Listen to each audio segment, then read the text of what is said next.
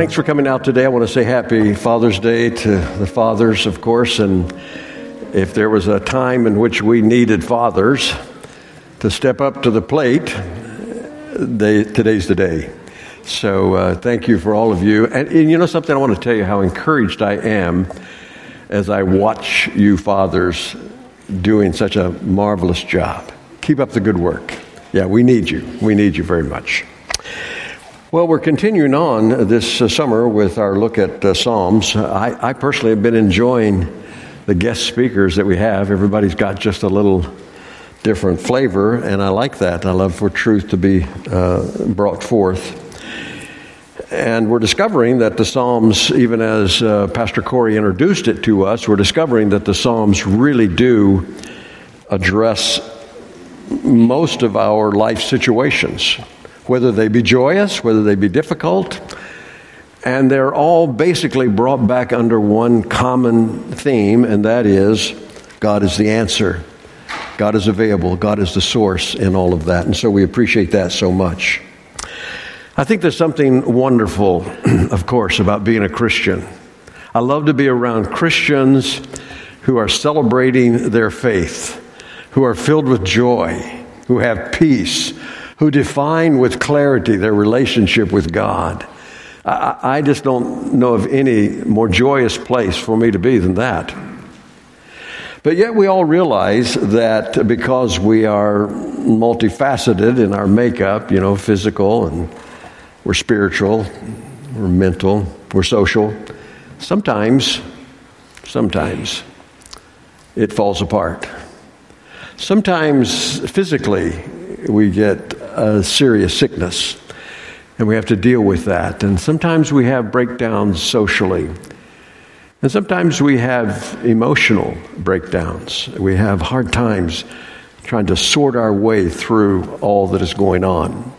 That's really what the uh, psalmist is talking about in these two psalms here, which probably could just as well be one psalm uh, because of the common theme that is running throughout. But what he's addressing today in his own personal way is how he dealt with um, a time of depression, a time of discouragement, of despair. And I, I think that it's a relevant subject for most. Uh, about 5% of the world's population deal with depression on a regular basis. It's interesting to note that in some parts of the world during this recent uh, COVID sickness that we've had, the normal depression was 8.6% in America. It went up over 25% during that period of time. Uh, people just became depressed. And there's so many different angles that depression can come to us in. It can, it can be through unexpected death or even a prolonged death of a loved one. It can be loss of something, loss of a job, loss of uh, reputation. Uh, you know, there are many, many ways that it can come to us. And it really doesn't matter how mature we are in our faith, it doesn't matter how many years we've walked with God. All of us at different times can be subject to discouragement or depression. It happens. And I would dare say that everyone in here has had some bout with depression. Maybe it's lasted a few days, maybe it's lasted weeks, or maybe it's lasted even over a year or longer. You've had that. You know what that's like. You know what that dark night of the soul looks like. I think of um, Elijah. Elijah, you know, he's, uh, without any question, was a man's man. He's bold and he was. Uh, he would speak out to the issues, and he had a confrontation with the false god of Baal and all of the false prophets. And we read about that in First Kings. And he was triumphant uh, with the power of God and the display of God for the glory of God. It was all manifested there in a marvelous way. And uh, he prayed a bold prayer because it was an opportunity to declare who the true and living God really is. And then we discovered there that in the 19th chapter, that uh, Ahab tells Jezebel, his wife, that uh, what had, had transpired because she was a champion of the god of Baal and what had transpired to the 450 prophets that had been destroyed. Uh, she was really angry. Here's the amazing thing Elijah had stood up against all of these prophets and in a national profile there and was victorious. And then he learned that Jezebel was after him and he ran. Now, understanding the nature of Jezebel, perhaps you would do the same. But he ran. He ran that uh, to flee from her. Ran a whole day. Probably, I think the distance would have been about 18 miles. And then he was sitting under a juniper tree. And then he said, These were his words It is enough now. O Lord, take my life, for I am not any better than my father's. I just want to die. Ever been there? He was. Now, I love God's gracious heart in response to that because he was assisted by God in the sense that he was allowed to rest. He was got food. He was allowed to rest again to get food, and he was renewed. But he was depressed. He was depressed so much so that he wished to die. Jeremiah is another one that experienced depression. And Jeremiah is, we all recognize him as the weeping prophet contemporary with Isaiah, a time of great judgment that was falling upon the um, nation of Israel. And it was not, it was hard to be a prophet at that time because what he was saying, in the contrast to the false prophets that were there, he was saying what they're, what they're telling you, these false prophets, is not true. God is going to judge our nation. He's going to take you into captivity. And he had to say that over and over again. It was not good news, it was judgment. And he became discouraged in the midst of that. And we find in the 20th chapter of Jeremiah, he says, Cursed be the day I was born. May the day my mother bore me not be blessed. Cursed be the man who brought my father the news, who made him very glad, saying, A child is born, your son. May that man be like the towns that God overthrew without pity May he hear, may he hear wailing in the morning and a battle cry at noon. For he did not kill me in, for he did not kill me in the womb with my mother as my grave, her womb enlarged forever. Why did I ever come out of the womb? To see trouble and sorrow and to end my days in shame. and if you miss his point there, you can go to the book of Lamentations, which is also penned by Jeremiah, and Lamentations give you an idea what it's about, even by the title. But here he goes on, and he's saying that everything that's going on with the nation of Israel is affecting him as well. And he's brought to the point of discouragement. He's broken. His strength is gone. He, is, he feels that he's going to perish. But I do love the fact that he says, So I say, finally, he turns away from all of the the despair there. So I say, My strength has perished, and so has my hope from God. Hope of relief in God's mercy. Remember my afflictions and my wanderings, the wormwood and the bitterness. Surely my soul remembers, and it is bowed down within me. This I recall to my mind. And then it goes on to say, Therefore, I have hope. The Lord's loving kindness indeed never cease, for his compassions never fail. They are new every morning. Great is your faithfulness. The Lord is my portion, says my soul. Therefore, I hope in him. I love the fact that he, like the psalmist here, defines his situation and what brought him to that point of despair, but he also knows the solution, and his solution is to turn to God. So we want to look at this because I think that we have some very clear instruction. You may not be going through a time of depression now. You may have come out of a time of depression, or you may know someone who is in it. You're going to, you're to find some things here in the Word that will give us assistance in knowing how to deal with this. The really these two chapters are broken down in uh, conversations that are taking place here. There are three people, or three groups of people that are participating in the conversation.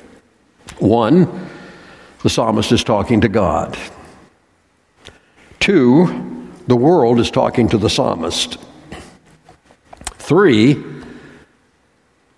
the psalmist is talking to himself. That's stated in uh, the, the fact that he talks to himself. It's stated in verse 5 of chapter 42, verse 11 of 42, and verse 5 of 43. Those are the three breakdowns of this. And, uh, and we see this pattern repeated, and it's important in terms of what each section deals with. So, first of all, we see that the psalmist had a deep desire to be with God. He wanted to know God more. I, I love that. As the deer pants for the water brooks, so my soul pants for you, O God. He's talking to God now. He said, God, my deep desire is to know you. Now, I think he had a, an understanding of God, but he also understood that the, the wealth of God is far beyond anything he had comprehended at that point. And he was eager to pursue God even more deeply. He wanted to know, no matter what others were around him were doing, he alone wanted to do that. In fact, there were others who were saying otherwise. But, and he goes on in verse 2, he said, My soul thirsts for God, for the living God. When I come and appear before God, when am I going to do that? So what's happening here is, is that even though he's manifested a deep, uh, driving passion to know God better. God is silent. You ever been there? It's, he's saying nothing. He's giving no answers. Now, he's not required to do so. Most often he does. Most often he does speak to us, but sometimes he's silent.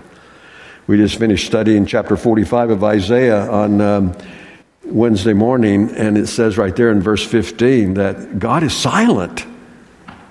There are times in our lives that God is silent. Now, I, I, think there's reasons for that. I think that so that we don't learn to depend upon our emotions only as a way with God or depend upon the immediate what we get from God, but we have to learn to say, God, if I know no more, if you speak no more, you're enough. I can, I can rest in that, in that process. But he was eager to know more.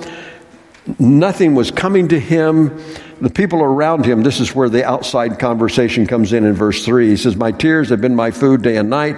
In other words, he is, great distress has set in on him, while they say to me all day long, Where's your God?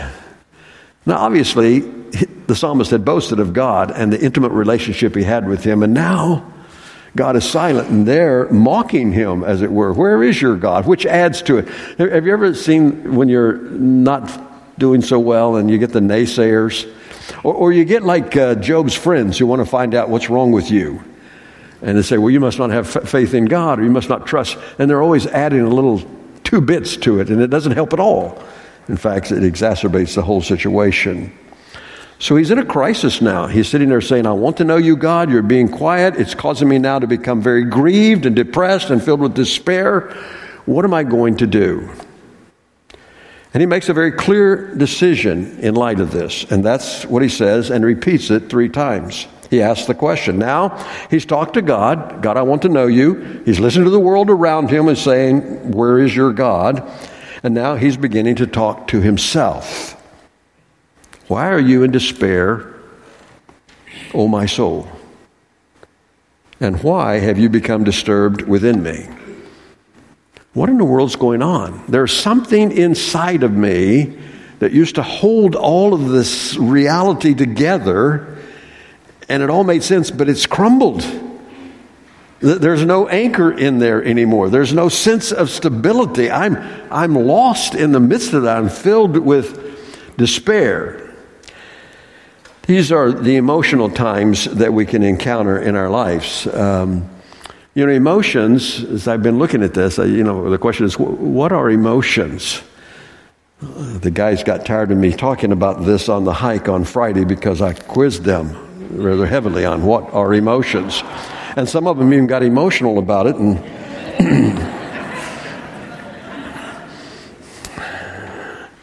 but um, emotions really are good.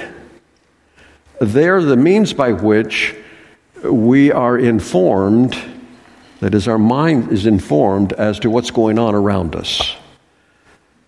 And it's saying something to us. When, uh, you know, if we suddenly have a phone call and uh, a child has been in an accident or uh, uh, someone has died or, or there and a mate has died, our emotions, as we experience the grief and the shock, is telling us something. Th- this is not a normal time. This is an unusual time. We may, we may weep. We may even burst out in anger. We, we may even have a fear aspect to that. But our emotions are, are there, they're expressing themselves. And it's okay for our emotions to say something to us. You know, we do hear people saying, well, you're just too emotional. Well, emotions are what God gave you. And he, actually, he really says that we ought to control those things, that we ought to be angry and sin not. I mean, anger is an emotion and you can express that, but don't do it in sin.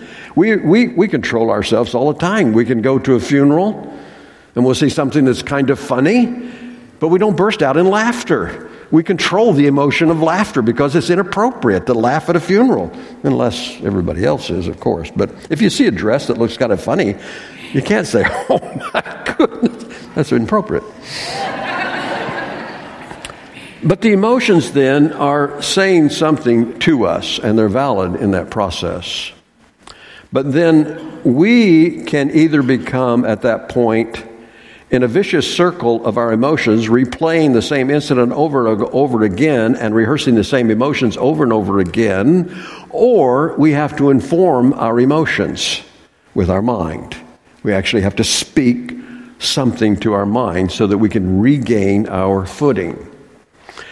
Now, in this case, what he's saying is actually saying three things hope in God. Look at verse 5 hope in God. And secondly, I shall again praise him. Thirdly, for the help of his presence.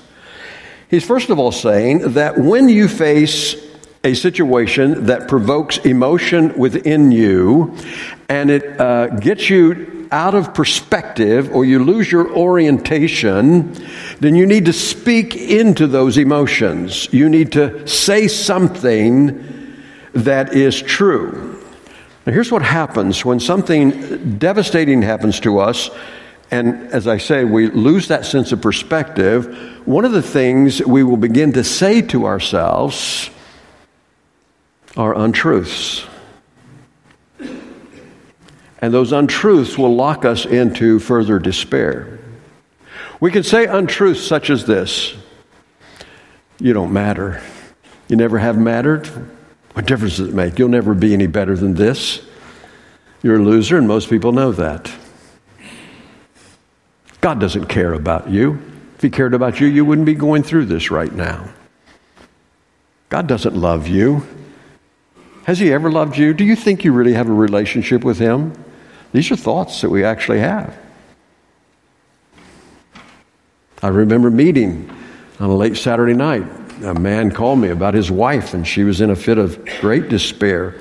And when I got there, the two things she was repeating in this process is God does not love me, and He's left me. And I said, That's not true. And it's the truth that will set you free. You've got to understand. He said, I'll never leave you nor forsake you. I'll, I, if I've ever loved you, I will always love you. But we will begin to practice things and say things about us now, listen very carefully. Things that are a lie that begin to sound like truth. And we act upon those things as if they are true. And so, what we have to do then is inform our emotions, inform our lives with truth. When it says hope in God, I need to begin to think not the lies, but I need to think what is true about God? I do know that I'm valuable to God. I know that factually. I do know that He loves me. I do know that He died for me. I do know that He became my personal Savior. I do know that He's given me a new name written in glory. I do know that I'm His child. I do know that He's empowered me with the Spirit of God. I do know that He has plans for me. And I do know that I have value to God and I have purpose in life. I know those things. I may not feel them.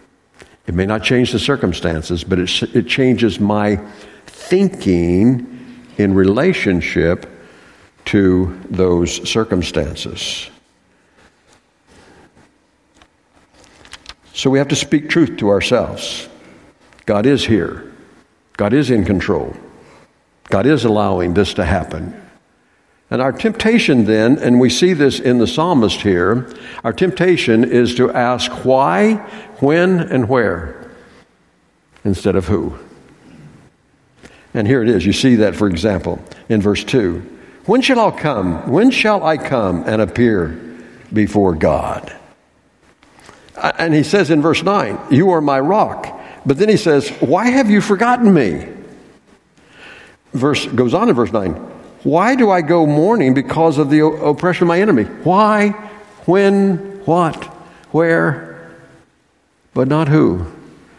And if we can come back, because this is what he's saying, he said, I'm going to hope in God.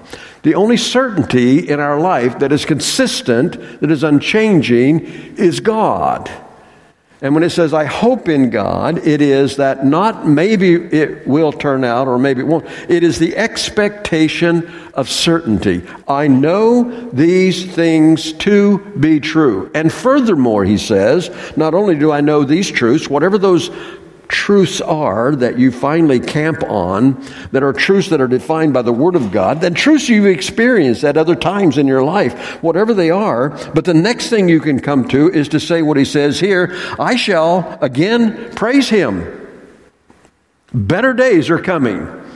It's miserable right now. But it's always not going to be this way. And if you've lived life at all, You've been through those times where it's really, really been hard.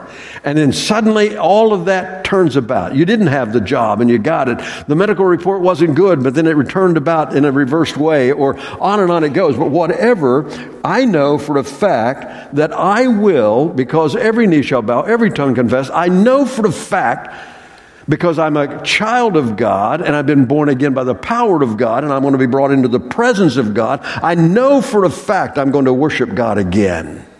That's a choice, folks. That's a choice in the midst of your circumstances.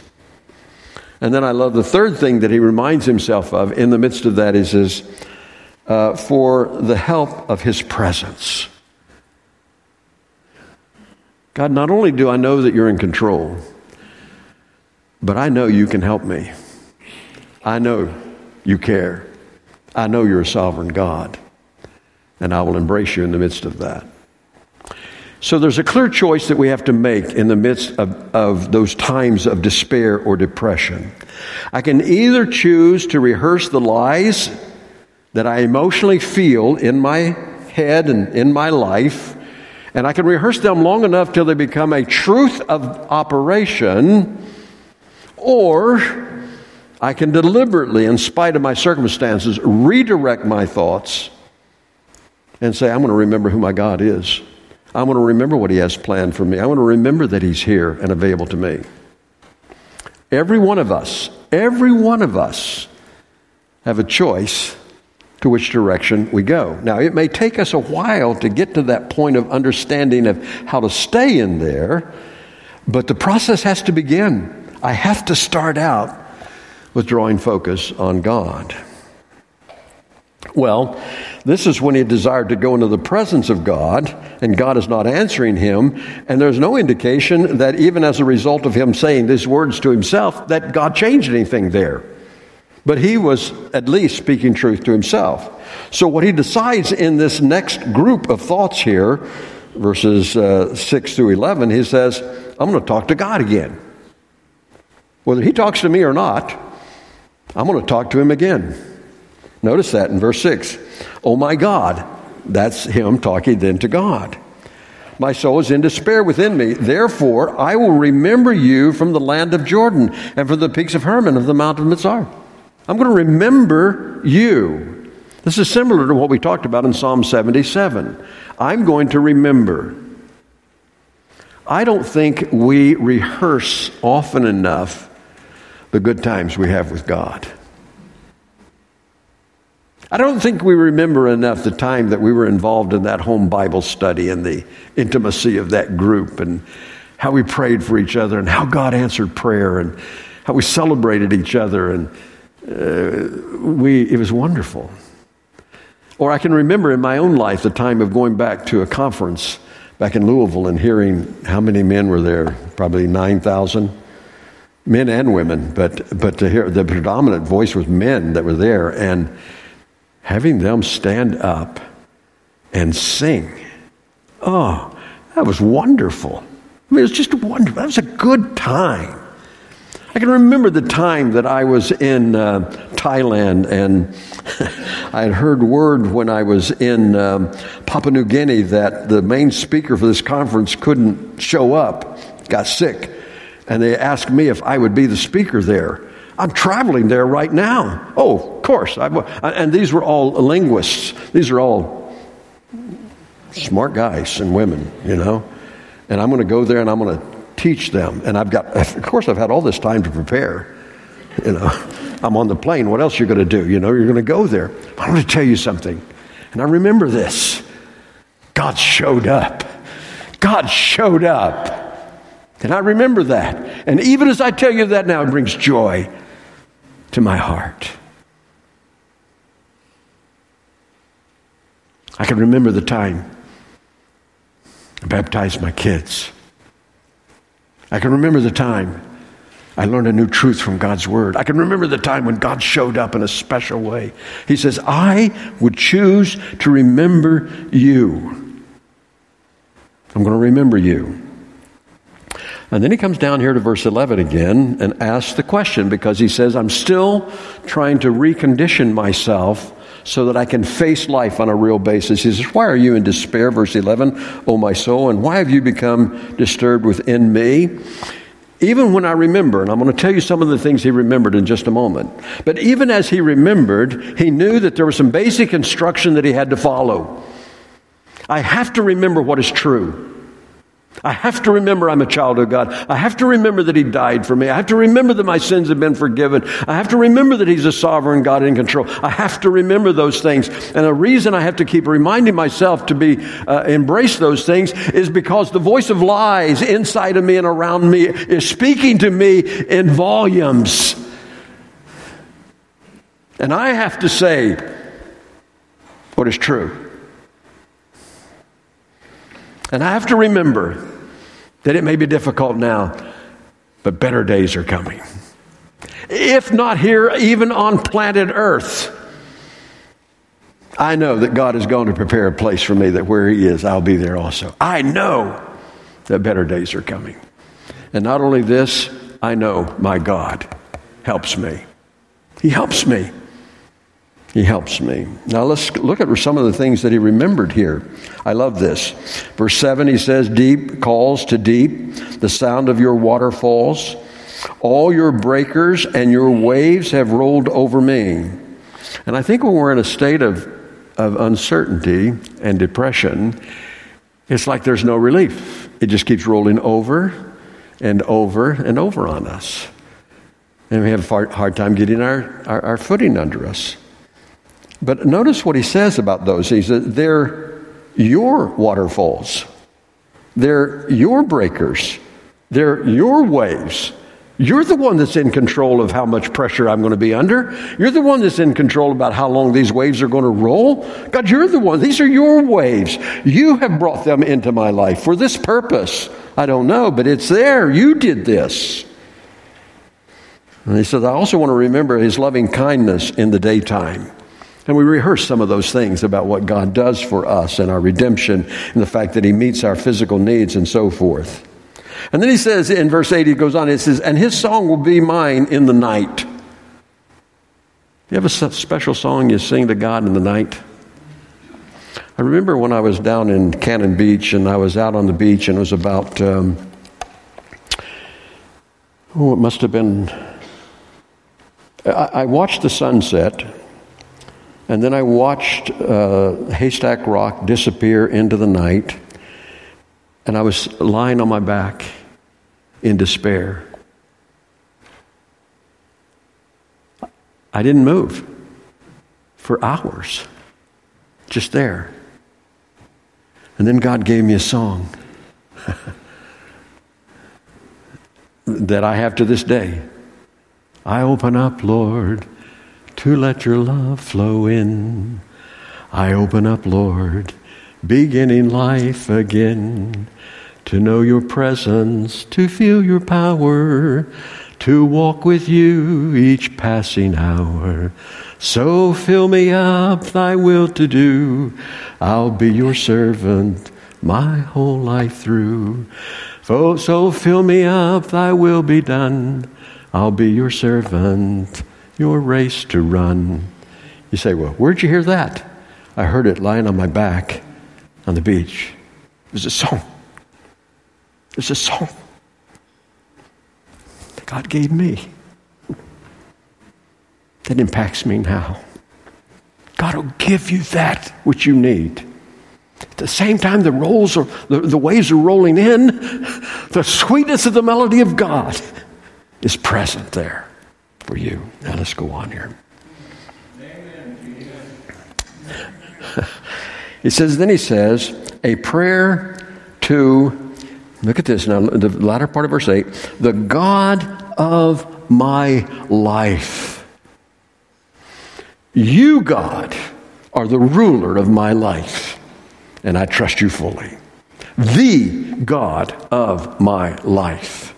So when I sit down to the doctor and he says, I've got bad news for you, and you're on stage three or stage four cancer, I say, that does not alter the fact that the God of my life is with me right now. It doesn't matter. Does in the sense of the reality of the experience that I hold the hand of a loved one and I watch death sweep that loved one away.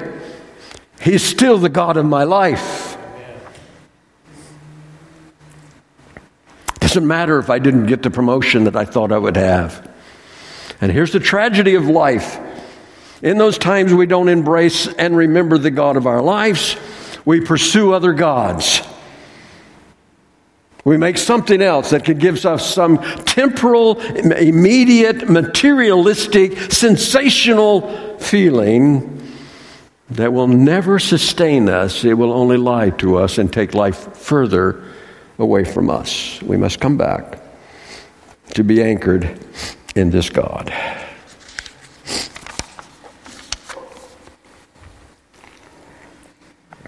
And then we come to the third wave that is here.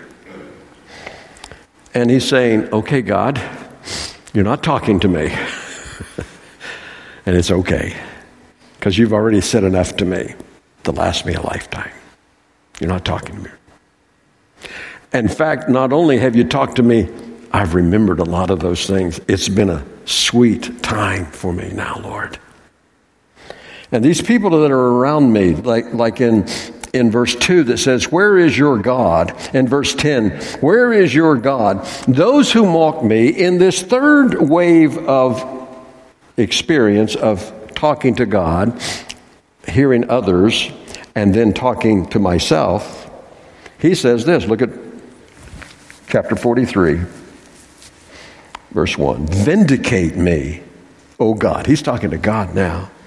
And plea my case against an ungodly nation. Oh, deliver me from the deceitfulness and unjust man. For you are the God of my strength. Now he says it's really interesting. I love the I love the uh, the statement and then the confusion. Because I think that's where we are. Look, for example, up here when he says, verse 9, I will say to, the, to God, my rock, God, you're the place of my secure foundation. And then I say right after that, why have you forgotten me?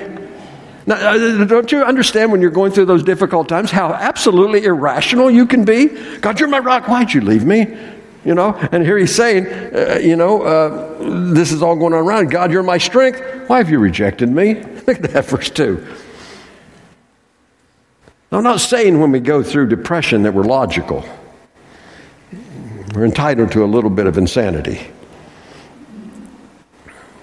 But it's balanced. The truth is balanced there. So, what he says is, uh, Why do I mourn? Because of the oppression of the enemy. Now, look what he's asking to take place there, verse 3. Oh, send out your light, your truth. Let them lead me. Let them bring me to your holy hill and to your uh, dwelling place. Now, let me just tell you what's going on here a little bit. On the one hand, there is, he's in a context of ungodliness. Now, we, we can relate to that. Increasingly, the culture that we're living in is becoming ungodly. Uh, it is not only a, the failure to recognize God, but it's becoming open warfare against God. And if we're not careful, we will find ourselves being uh, saturated by the voices around us that begin to dictate the course of action we ought to take. And he's saying these voices may be out there. Just because they're mouthing things off doesn't mean it's true and doesn't mean they have validity in my life or even have a place or entitled to a place in my life. Please use what God has given you a remote control with an on and off button you don't have to listen to the rhetoric of lies and foolishness and stupidity. I don't have to listen to that. They may want to believe that. They want to tell me, you know, and, and I think that it's going to get worse. But I know what I can do. I'm going to go to light. I'm going to go to truth. And then I want, to, I want you to see that when I'm calling out to God, there is a process of deeper intimacy. Look at this, verse 3. He says, Oh, send out your light and your truth. Let them uh, lead me. Let them bring me to your holy hill that's the first place. And then to your dwelling place, that's the temple. And then to your altar, which is the place where I find my greatest relationship with you, and it's established so that I might experience exceeding joy. And there I will find, I will praise you, my God. The steps of his thinking and the steps of vindication is drawing him into a deeper intimacy with God. And then he says to remind himself again, Why are you in despair, O my soul? And why are you disturbed within me? I think we have an answer to that now. It's because at times in our lives we lose focus on God. We fail to recognize who He is and what He's done for us. And He says, I- am going to correct that. Hope in God. Speak truth to my soul. Know the truth about God. And then He says, I know I'm going to praise him again. I will praise him again. And he was there, he will be there to help me. So as I wrap this up, what am I saying? What is the psalmist saying there? When you're going through, just a summary statement. When you're going through dark, difficult times, the mind will tell you things that are not true. And you may have heard this in the message. We need to do three things we need, first of all, to remember and recall God's truth. We need to remember there's a bright future. This will not go on. Momentary light affliction, not to be compared to the eternal weight of glory, the way Paul puts it. And thirdly, we need to remember there is a God who cares and he can help. Paul su- summarizes it this way in Romans 15, verse 13. Now may the God of hope, he is the, he is the reservoir of hope, that confident expectation of certainty. May the God of hope fill you, that is, to take every available space within you, and in that space put joy and peace in you and in so doing, believing that you may not only have it sufficient for you, but may abound in hope, so that it spills out of you into the lives of others, and all of that is by the power of the Holy Spirit. There will be times of the dark night of the soul. There will be times that you are depressed, and there will be times circumstantially that will cause you to mourn and weep and lose your orientation. I understand that. I'm not even faulting you for that. I'm not even criticizing you for that. But I'm going to let you know that you don't have to live there forever. You may dwell there for a little while, but you don't have to live there forever. There is a way out. And I think we've spoken to that. Amen? Yeah.